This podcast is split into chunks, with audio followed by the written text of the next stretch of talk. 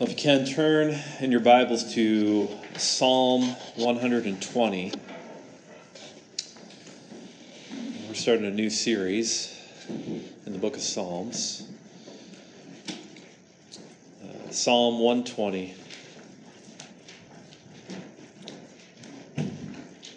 In my distress, I called to the Lord, and he answered me.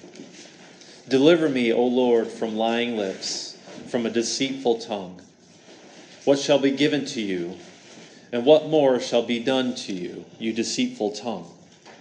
A warrior's sharp arrows with glowing coals of the broom tree? Woe to me that I sojourn in Meshech, that I dwell among the tents of Kedar. Too long have I had my dwelling among those who hate peace. I am for peace, but when I speak, they are for war. Thus ends our reading of God's truth giving word. May all who hear it understand the peace that they have in Jesus Christ. Picture yourself nearing the end of a long and arduous journey.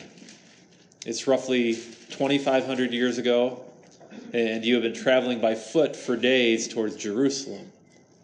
You're tired, you are exhausted, and yet you continue forward knowing that you are approaching the, the end of your excursion. There, off in the distance, you, you see gleaming rays coming from the heights. It is the light of the sun reflecting off the white stones of the newly constructed temple.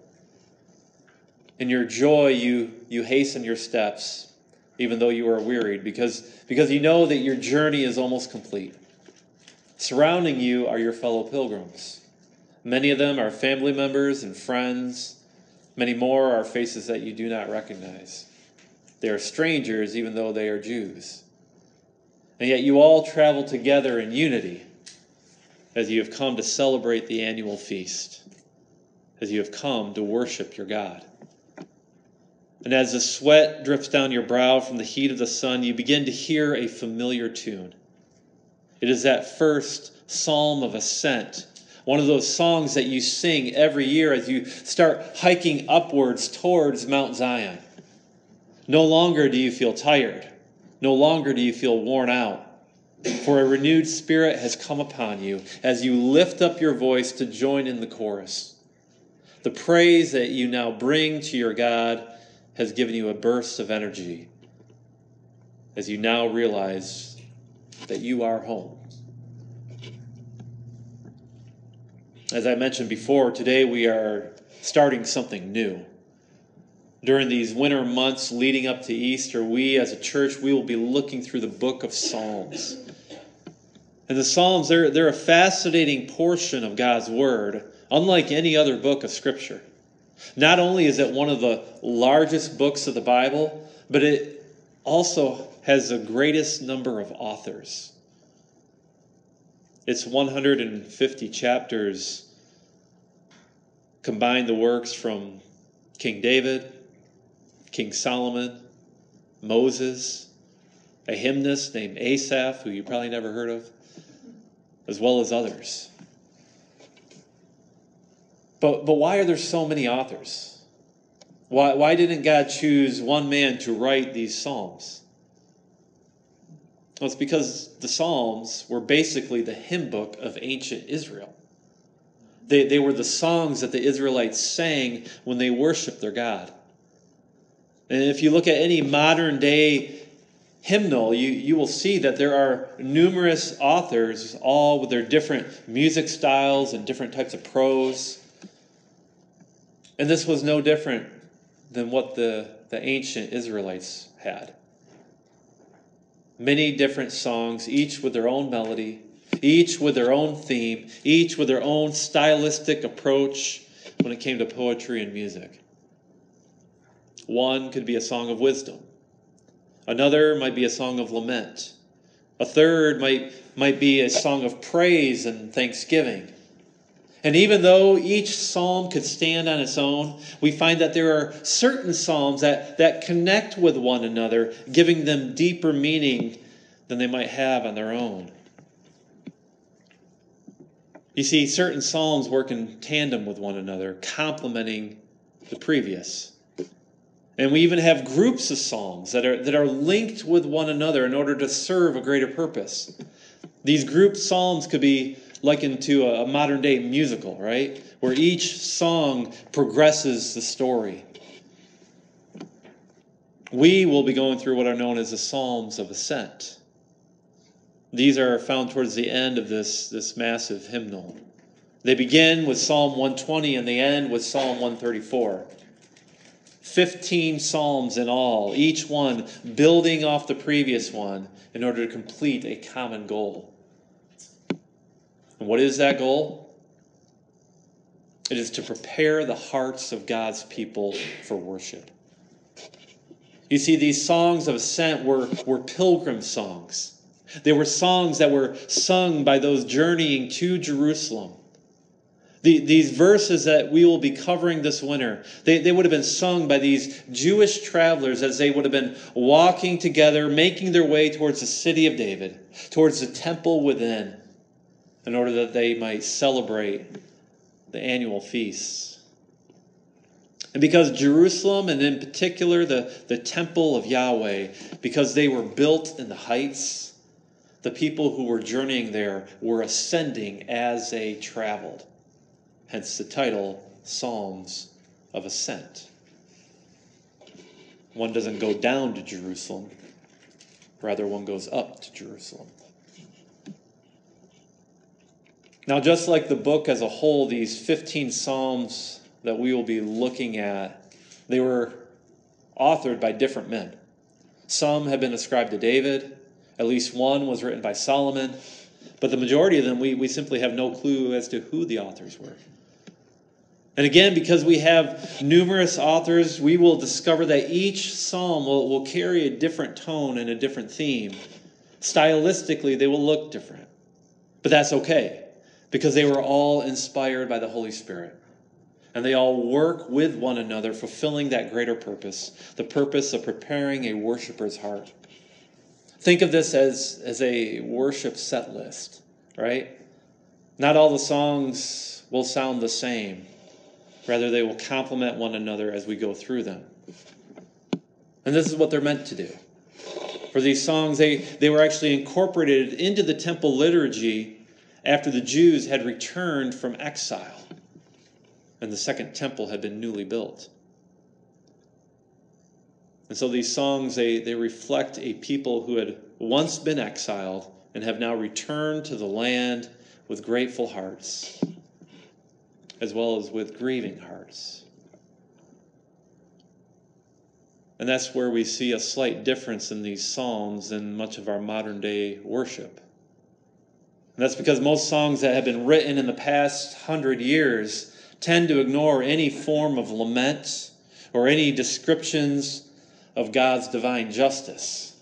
Instead, everything that we have today has to be happy, has to be positive, right? I mean, just think about the slogan of one of the most popular Christian radio stations today. I know you know the tune. Positive, encouraging. Someone said it. yeah, Love, right? You see, on K-Love, there's no room for lamenting. There, there, there's no room for divine warnings of impending judgment. And, and this is truly sad because when we, when we leave those things out, when we leave out the truth about our fallen world and the truth of God's divine justice, it gives us a false impression of the gospel and a false impression of God. These Psalms offer to us a corrective to our error. And these songs of ascent are no exception. For, for we will find both lament as well as cries for God's judgment. And we see this in our very first tune. The first familiar song that the people would sing as they approached the mountain is an example of God's divine justice on those who would defy him through the use of deceptive words and a violent heart. This first psalm of ascent is a song of dis- distress. It is a song of a man who has been living in anguish because of the persecution that he faced.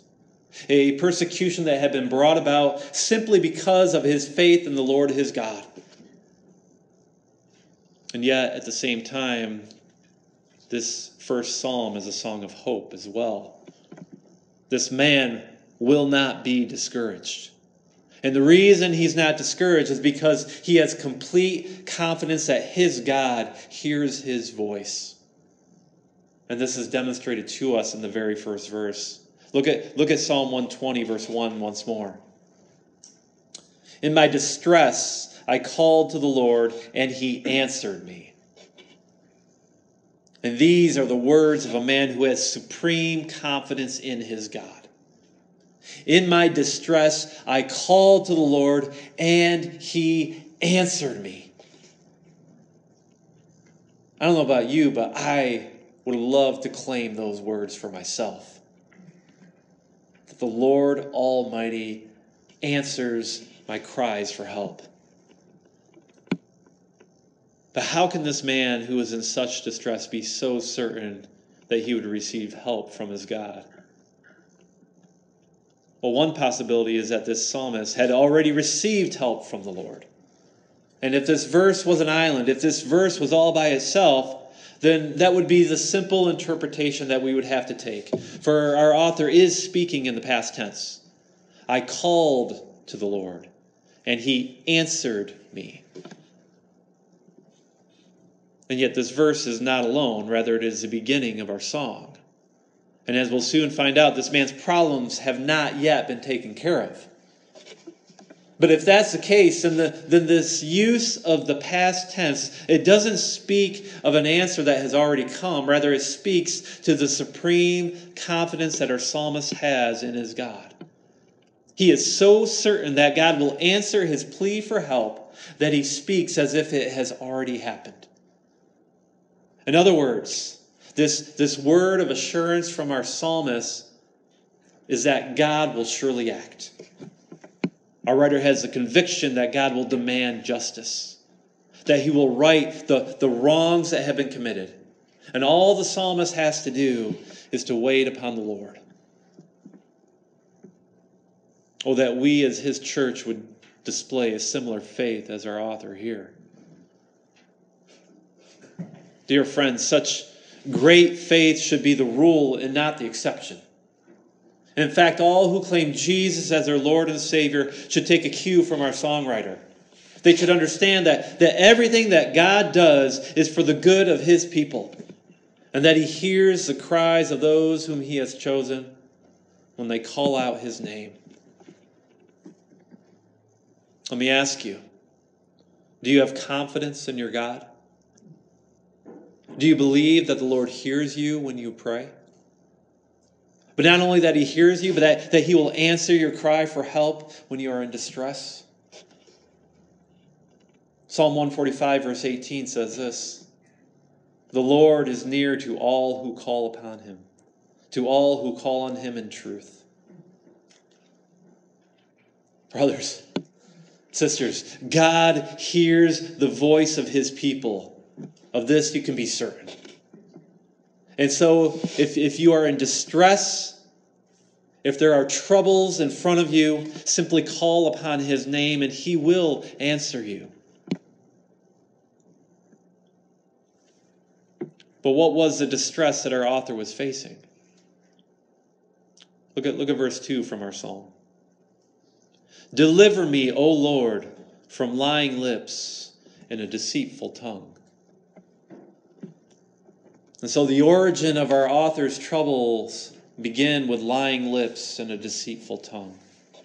Apparently, those who were around him were using deception to bring trouble to our psalmist. Their, their treacherous lies were causing this man's downfall, and that was why he was now seeking God's help for deliverance. This is the way of the world, is it not? Those who oppose God will, will use falsehoods, will use fabrications in order to convey the, the message that they want you to hear. And that's because they hold to a worldview that, that, that they want you to adopt as your own. And at first glance, their message seems good and wholesome. It sounds like a message that conveys life. And yet, where it actually leads is death. And that's because the world uses cunning in their speech. It's a trick that they learned from their father, the devil. Look at, look at Genesis chapter 3, verses 1 through 7. Now the serpent was more crafty than any other beast of the field that the Lord God had made. He said to the woman, Did God actually say you should not eat of any tree in the garden? And the woman said to the serpent, We may eat of the fruit of the trees in the garden, but God said, You shall not eat of the fruit of the tree that is in the midst of the garden, neither shall you touch it, lest you die. But the serpent said to the woman, You will, you will not surely die. For God knows that when you eat of it, your eyes will be open, and you will be like God, knowing good and evil. So the woman saw that the tree was good for food, and that it was a delight to the eyes, and that the tree was to be desired to make one wise. She took of his fruit and ate, and she also gave some to her husband who was with her, and he ate. Then the eyes of both were opened, and they knew that they were naked. And they sewed fig leaves together and made themselves loincloths. And so you can see the beginning of our troubles began with a lie. You will surely not die.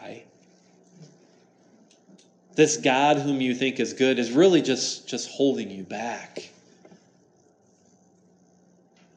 It was this lie that led to our deaths. Listen, the, the, the culture of death while it begins in the heart, it is carried out through the tongue. That's the way it has always been, and that's the way it will always be. And that's because the devil's strategy has always been to deceive. That's how he fights in his war against God. Consider the words of our Lord from the Gospel of John. Look at, look at John chapter 8, verses 42 through 45.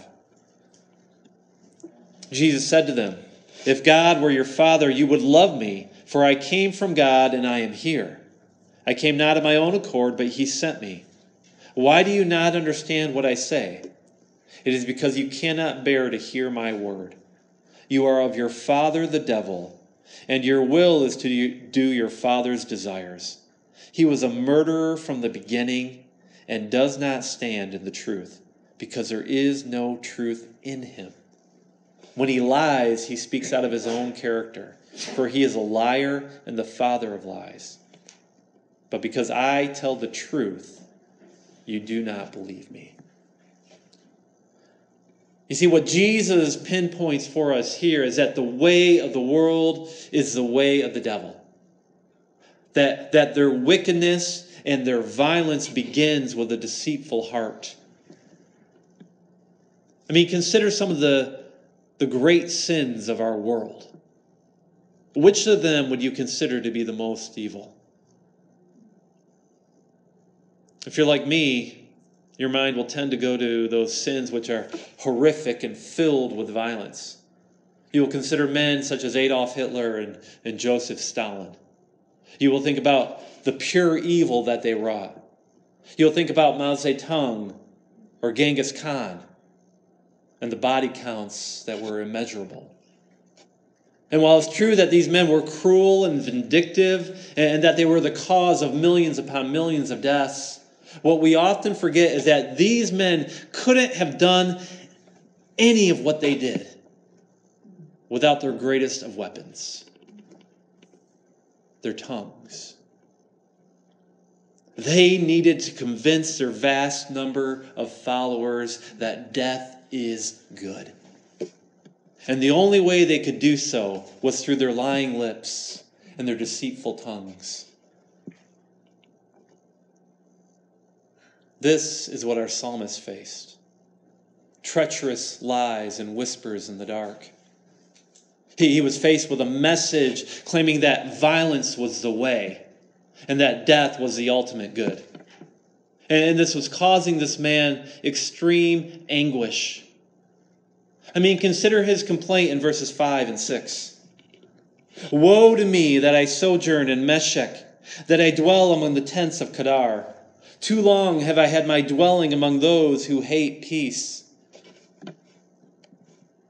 So, what does our author mean that he sojourns in Meshech and that he dwells among the tents of Kedar? Well, Meshech was located in, in Asia Minor near the Black Sea. And yet, Kedar was, that, that speaks of the Arab tribesmen that dwelt in the Arabian desert. Two regions that couldn't be much further apart than they already were. So, how could our psalmist be living in two different places at once? Well, he obviously wasn't. Rather, he's using poetic license here to describe the conditions of his true community, wherever he lived.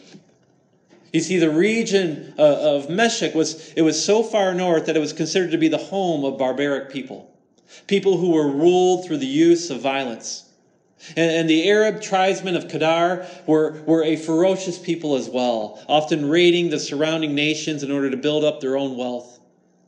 And so, what our psalmist is describing here was that the people amongst whom he lived were no better than those pagans who lived in those two violent regions. But, but there's more to what he's saying here than that they were just violent.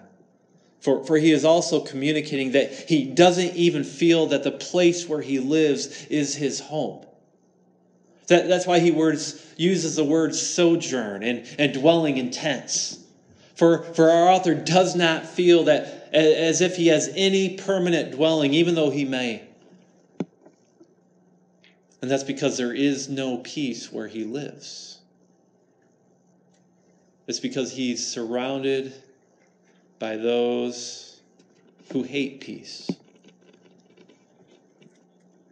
All of their messages, all of their deceitful words have led to a violent, violent atmosphere. And their lying lips have, have led to, to trouble for those who desire to follow God's ways. Maybe you don't feel at home where you live. Perhaps you wonder how you came to be surrounded by those who love death. You see, just like our psalmist, we too live in a culture filled with lying lips and deceitful tongues. There, there is a narrative that our world wants to push that longs for death. And that narrative is that God's ways are wicked and that death is the ultimate good. This is why the majority of Americans label the slaughter of the unborn as reproductive health. It's why they believe the, the mutilation of our youth, and in particular our, our female population, so that they will never be able to reproduce, is an affirming medical treatment. It's why they now push for the termination of our elderly, as well as the, the deaths of any whom they deem to being not fit to live. And instead of calling it what it is, which is murder, they label these things as a good death. And that's because they no longer see the value in life, nor do they understand that the image of God has been placed upon each and every one of us. Brothers, sisters, we too sojourn in Meshech. We too dwell among the tents of Kedar. You must realize that the, the world in which you live longs for death, and they will fight tooth and nail to bring it upon us.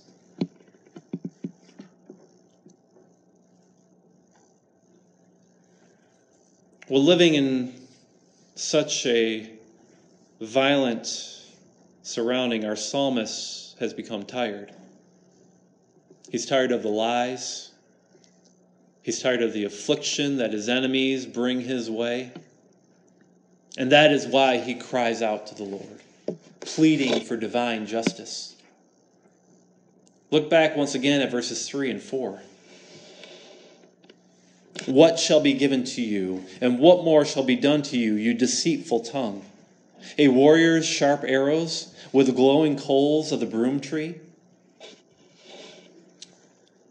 Even though our psalmist is confident in the Lord's deliverance, He, he now convey, conveys his desire for divine justice. He prays for God to bring his judgment upon his adversaries. And the way that the, our, our psalmist asks for this is indeed just. For his desire is that God would bring upon them the fulfillment of their own deceitful words. Let me explain.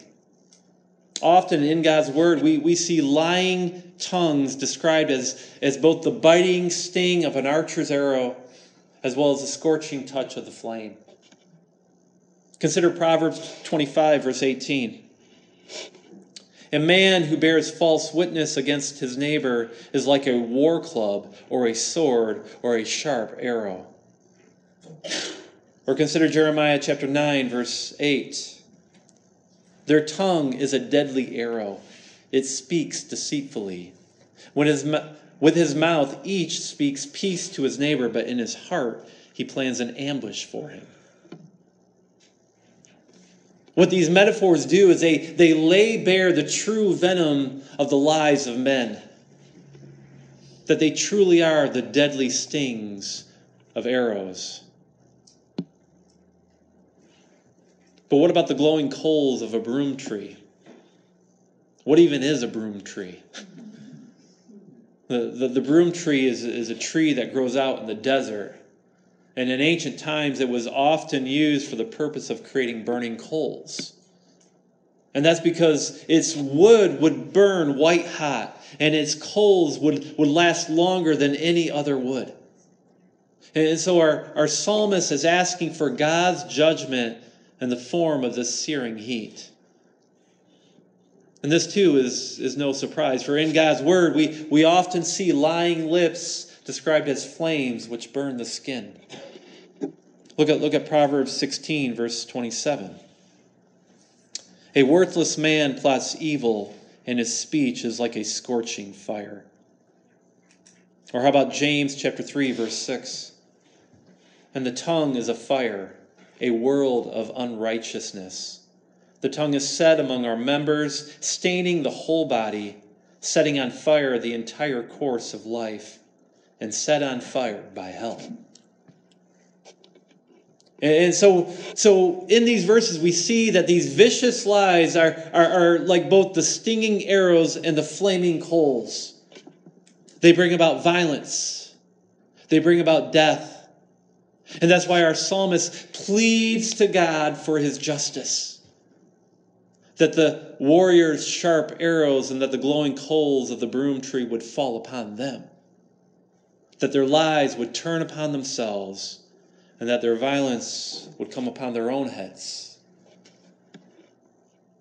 And then at last, once God has vanquished his enemies, then then there would finally be peace. Look at our last verse. Look at verse 7. I am for peace, but when I speak, they are for war.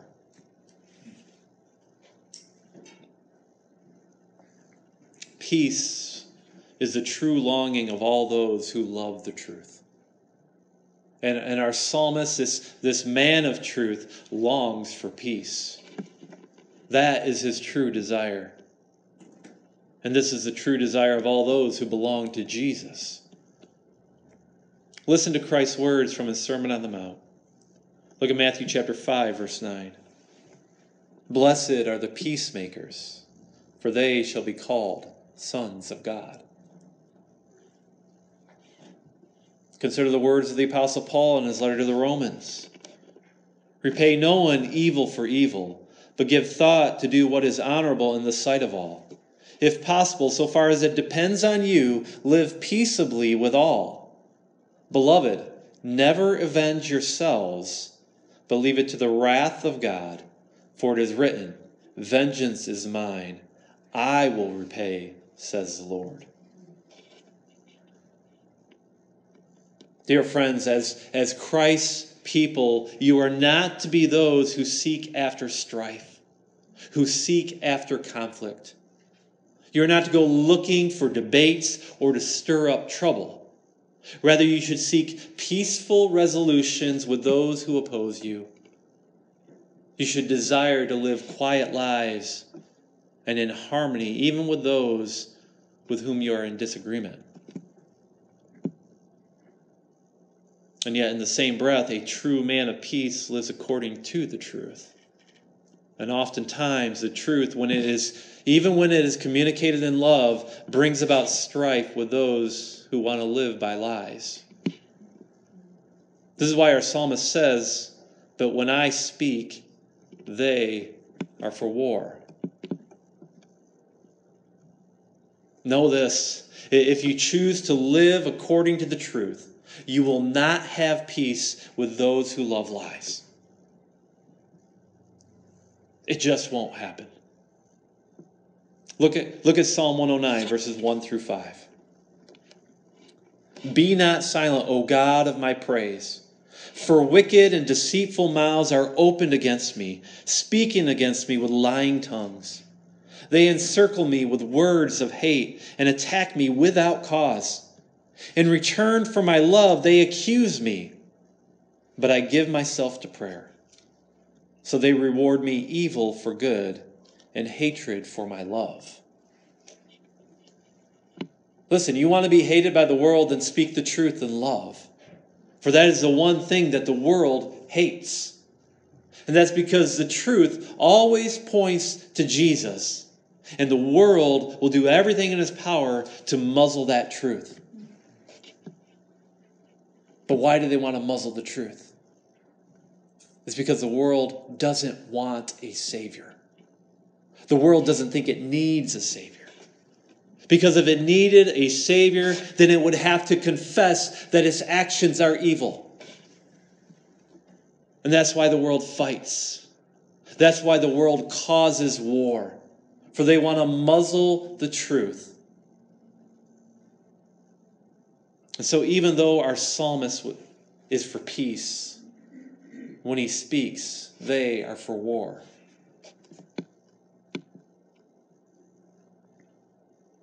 In many ways, what our psalmist was going through foreshadows for us the life of Jesus, does it not? It was our Lord and Savior who, who spoke the truth in love. Yet he was surrounded by deceitful tongues and those who craved violence. They spread lies about him, calling him a false prophet and a blasphemer. They claimed that it was by the power of Beelzebub that he cast out demons. And when he was on trial, they brought forward false witnesses to accuse him. And when Pilate tried to release him in their lust for violence, they shouted, Crucify, crucify. And so they beat him and they spit upon him. They mocked him and they, and they stripped him naked. They then pounded nails into his wrists and into his feet and then allowed him to hang for all to see. And yet, the words that came from the lips of our Lord were not lies. Father, forgive them, for they know not what they do. You see, it was the lying lips and the deceitful tongues that led to our Lord being crucified. And yet, instead of desiring vengeance, Christ sought forgiveness. And we, as God's people, should be grateful that He did. Because there was once a time when we were the ones who were spreading lies in our desire to bring about death. God showed to us His mercy rather than His wrath. And that was only possible because of what Christ had done for us. Do you have lying lips? Do you have a deceitful tongue?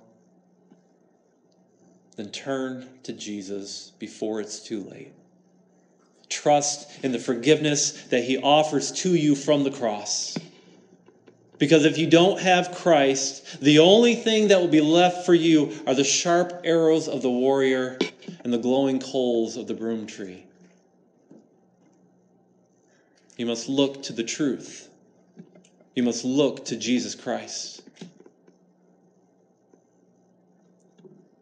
And yet, if you are already in Christ, if you, if you are living by the truth, then know this the lying lips of this world, the, the deceitful tongues of the culture of death, they will not have the last say. You have a God who hears your prayers, who hears your calls of distress. And even though you sojourn in Meshech, even though you dwell in the tents of Kedar, even though in this world of violence you do not feel at home, you can be confident in this. Jesus Christ is bringing about his kingdom, where its foundations is built upon the truth and its pillars produce peace. And so, in your distress, call out to the Lord, and he will answer you. Let's pray. Father, we ask now that you would hear our cries of distress. Just as our psalmist, we too live in a world full of deception and violence. Help us to live by the truth. Help us to be purveyors of peace. Deliver us from the wicked schemes of our enemies so that we may live in the peace of your kingdom. This can only be brought about by your powerful hand. Deliver us, we pray, in Jesus' name. Amen.